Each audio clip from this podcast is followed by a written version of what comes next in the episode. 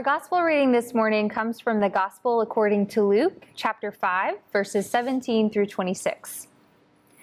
One day, while Jesus was teaching, Pharisees and teachers of the law were sitting near. They had come from every village of Galilee and Judea and from Jerusalem. And the power of the Lord was with him to heal. Just then, some men came carrying a paralyzed man on a bed. They were trying to bring him and lay him before Jesus. But finding no way to bring him in because of the crowd, they went up on the roof and let him down with his bed through the tiles into the middle of the crowd and in front of Jesus. When he saw their faith, he said, Friend, your sins are forgiven you. Then the scribes and the Pharisees began to question, Who is this who is speaking blasphemies? Who can forgive sins but God alone? When Jesus perceived their questionings, he said to them, Why do you raise such questions in your hearts? Which is easier to say, Your sins are forgiven, or to say, Stand up and walk? But so that they may know who the Son of Man has authority on earth to forgive sins, he said to the one who was paralyzed, I say to you, stand up and take your bed and go to your home. Immediately he stood up before them, took what he had been lying on, and went to his home, glorifying God. Amazement seized all of them, and they glorified God and were filled with awe, saying, We have seen strange things today. And this is the word of God for us, the people of God. Thanks be to God. Well, we are in week two of our stewardship season in our sermon series called Faithfully Together. When we usually think of stewardship, I think our minds jump to finances because that is certainly one way we can and should give back to God. But we're called to be good stewards of more than just our finances. In this series, we're looking at the five vows one makes when joining the United Methodist Church, but these are generally five vows that are good for all people, not just in this specific denomination. And so those vows are that we will faithfully uphold the church with our prayers, presence, gifts, service, and witness. And so in this way, we are able to give back to God who has given so much to us. So today, we are going to focus on what it means to vow our presence here in the church. When we make this vow that we will faithfully uphold the church with our presence, we are promising God and our fellow believers that we will not just talk the talk, but we'll walk the walk. We're going to be present in worship. We will be present for Bible study, for discipleship. We will be here and model the importance of presence. Honestly, to me, this seems like possibly the easiest vow we make because when we say we'll be present, we don't say we're always going to like it or that we're always going to be excited about it.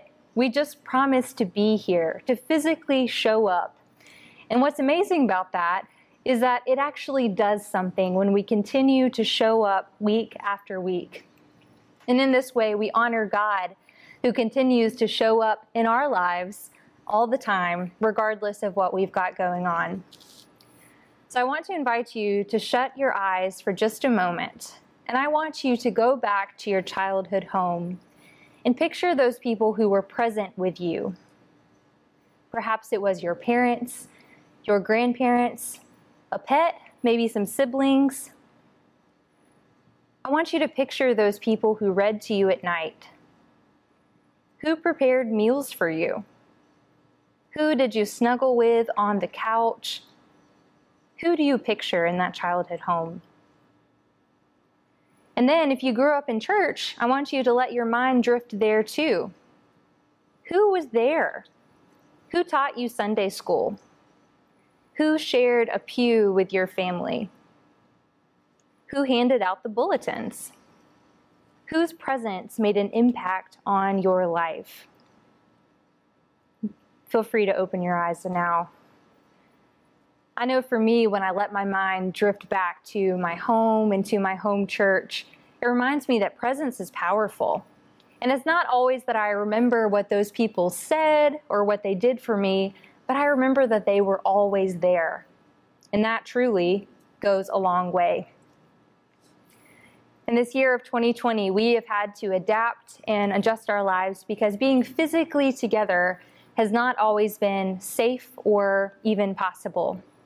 And we've experienced a collective grief about this. We miss being able to be together in this space to hug, to pass the peace, to shake hands, to not be afraid when someone has to cough or sneeze.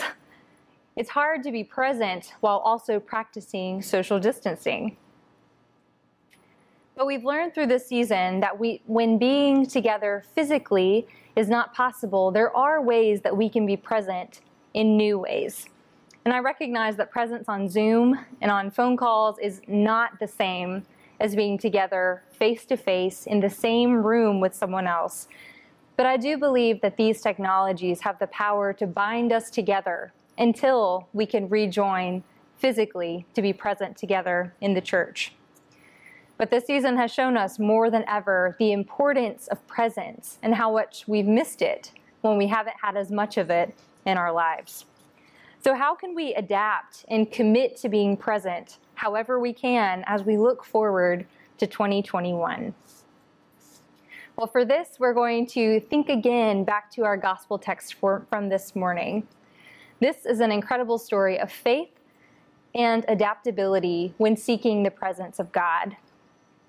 Luke tells us that people had begun hearing about the healing powers of Jesus, and they had traveled from all around Israel, from every village in Galilee, Judea, and Jerusalem. And people were curious or desperate enough to walk from wherever they lived to get to the physical presence of Jesus because they believed that in order to be healed by this man, they needed to be close. They needed to be very close. So when they heard that Jesus was teaching in this house one day, the crowds just flocked to him. So much so that people were spilling to the outside of the house, and all of the entrances to the house were blocked. So we read about these four men who walked from we don't even know where, carrying their friend who was paralyzed on his bed. So I imagine each one had a corner of the bed with the man in the middle, and we don't know much about the man's condition. We don't know much about these friends. But we do know that these friends were determined to get their friend healed, to get him into the healing presence of Jesus. So when they arrive and they see that there are some hurdles, there are some challenges that they're going to face if they're going to get through to Jesus, what do they do? They adapt. It's kind of like the children's book Going on a Bear Hunt. These friends were so determined to get their friends into the presence of Jesus that they forged their own path. When they come upon the crowds, I imagine them saying, Well, we can't go through them. We can't go under them. We probably can't go around them. So let's go over on top and into the middle of them. That's what they did. They climb onto the roof, remove the tiles, and lower him, bed and all, into the middle of the crowds at the feet of Jesus. These friends show us how to adapt, how to get creative and change when presence is necessary but hard to attain. They show us how to remain focused and steadfast in the face of trials and hurdles. These friends knew that that presence with Jesus was important. So after they lower him into the middle of the crowds and the chaos, how does Jesus respond? In verse 20, he says, when he saw their faith, he said, Friend, your sins are forgiven. Did you catch that? It's kind of strange. When Jesus saw the faith of the four friends, not necessarily the man on the bed, Jesus forgave the paralyzed man, and he, his sins were forgiven. And ultimately, later in the story, we know he is healed. He is able to pick up his mat and to go back home. But it wasn't because of his faith that he was healed, it was because of the faith of his friends. So this brings up an important question Is it possible to have faith on behalf of someone else in your community? Is it possible to have faith on behalf of a friend or family member, someone that you love? Often we consider faith to be a deeply personal thing, just between you and God and it's kind of no one else is really involved in that relationship. But Jesus seems to say in this passage that it is possible. He blesses these friends and says, Because of you, because of your faith, because of your actions, because of your persistence, I'm going to heal your friend. So we have to ask is it possible? Well, this makes me think about my experiences running with my best friend Bree. We began running together while at Huntingdon College. In the prime of our health, we loved running, we were in great shape, and because of that, we could talk the entire time we would run. We would catch up, you know, talk about what was going on that weekend. It was great fun, and it was also socialization at the exact same time. Well, now, fast forward eight years later, we live in the same town again, but we're not quite in the prime of our health like we were when we were 18. so we've picked back up our running together, but it's not quite as easy to talk the entire time like it was eight years ago. So, what I've noticed on our runs now is that without fail, one of us will begin to feel really tired and weak. And the other person takes on the role of encourager and just says, You can do it. We've come this far. Come on, just one more mile. And then somehow, in an unspoken way, the tables may turn. And perhaps the person who felt strong a moment ago will begin to feel weak. And they'll say, oh man, yeah, I'm ready to stop now. Let's go ahead and walk like you wanted to a minute ago. And all of a sudden, the person who felt weak before suddenly feels a strength. And in, again, in this unspoken way that really is hard to explain, at the end of each run, we think or verbalize to one another, I couldn't have done it without you. Being present with each other in the midst of a good run, it actually does something and our faith and encouragement in each other in that run, it actually helps us keep our feet moving. It helps us have momentum. And I can't explain it, but it does something hearing that she has faith in me or that I have faith in her. Or consider baptisms.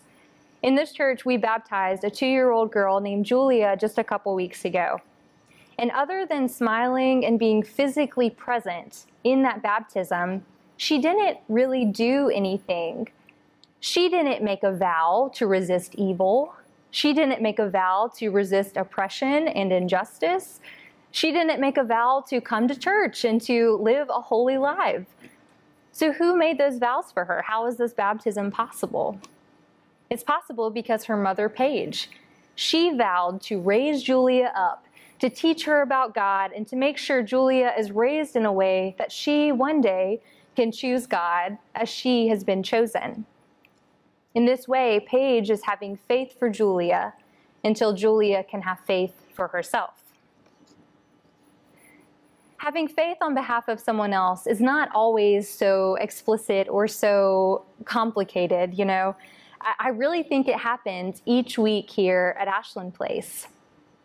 At any given service, there are those people that feel really strong in their faith they feel really connected to God. They really feel like they're on the right path in their lives, that they and God are just, they're one team, they're on the same page. And within the same service, there are people whose faith feels really weak or aloof or like a distant friend. And that's just the reality is that when we come together as a body of Christ, we're not always on the exact same page. And yet, people from all ends of the spectrum on their faith journey come together and we pray the Lord's Prayer, which Sterling talked about last week. We pray the affirmation of faith, the Apostles' Creed. And there's no way for Sterling or I or anyone else to know who it is in the congregation who's feeling extremely weak today or extremely strong today.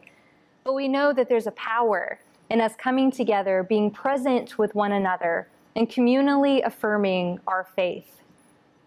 Because even if you come one day and you feel spiritually or emotionally removed from the service, one of those days where you're just coming because you said you should, your community of faith steps in and supports you, and they have faith in you and for you until you're strong enough again to say it for other people.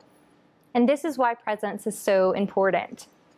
Just as the friends in our story, the faith community reveals its sustaining power by supporting people when they're unable to support themselves. So, we've been given this example of the importance of presence through the story of these friends who did what it took to get their friends not only to the house, but inside the house to the presence of Jesus. But we also have the example in Christ's incarnation in the first place. We read from the beginning of Genesis that God has been with humanity. God created humans and all of creations and covered them with love and grace. But at some point, after sin and evil had entered into the world, God knew that humanity needed a divine presence here with them in the flesh, present with them, a direct contact. So enter Jesus. Jesus embodied the, the importance of presence in his time on earth. And he did this in a fleshly human body. Because there's something really special, really tangible about being together physically. He had a ministry of presence with all kinds of people and continued to be present with people until his final moments on the cross. Before Jesus ascended into heaven, he gave the disciples the Great Commission and told them to go out into the world, to baptize, to teach, and to remember that he was still with them always. Presence with our community of faith is powerful. It transcends what we can see and say within just one worship service. It is a way that we love one another and show each other that the body of Christ is still active and present and living and breathing in the world today. COVID 19 has certainly provided challenges for this presence with one another. But I want you to consider how you have adapted, just like the friends in this story we now have a consistent virtual presence.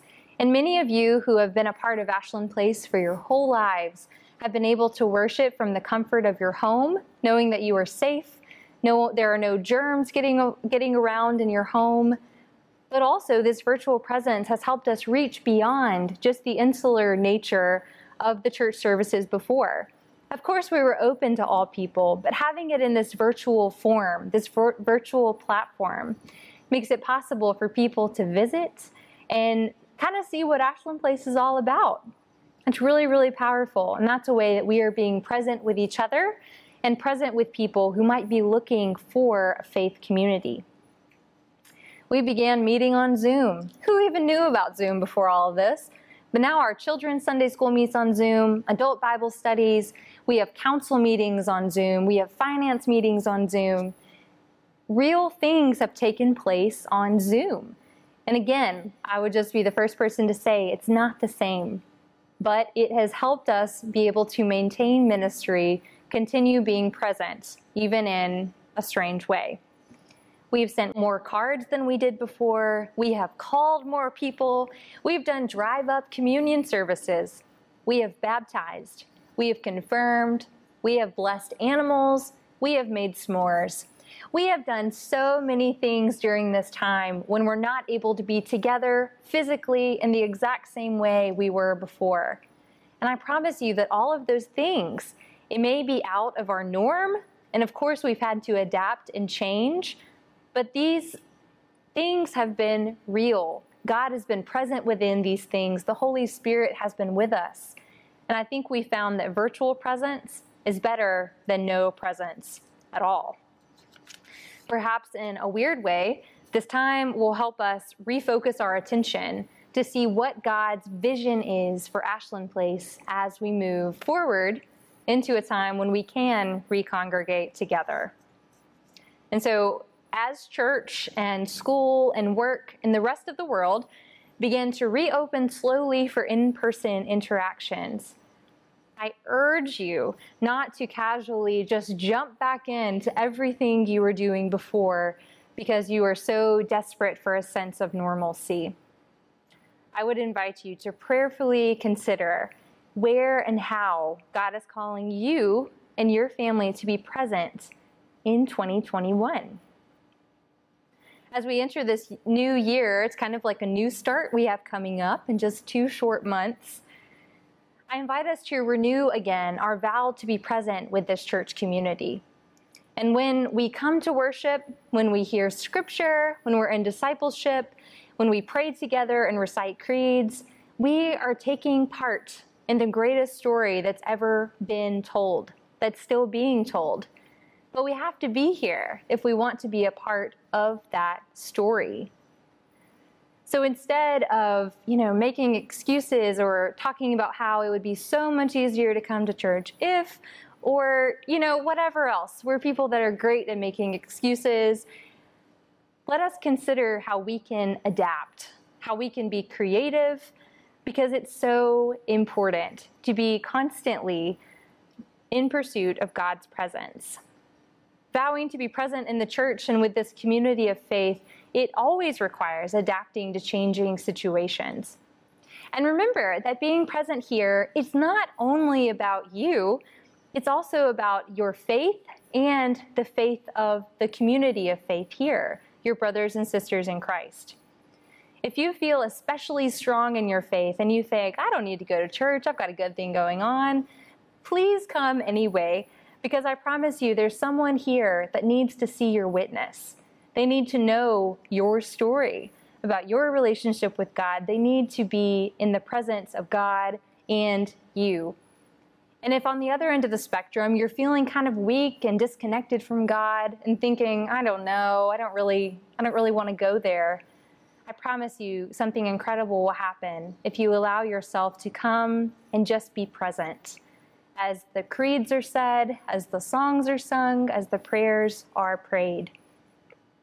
We are strengthened by each other's presence, even if it has to be virtually for right now. Just know today that your presence here matters. May we all renew our vows to be present here with each other as we approach this new year. In the name of God, our Creator, Redeemer, and Sustainer. Amen.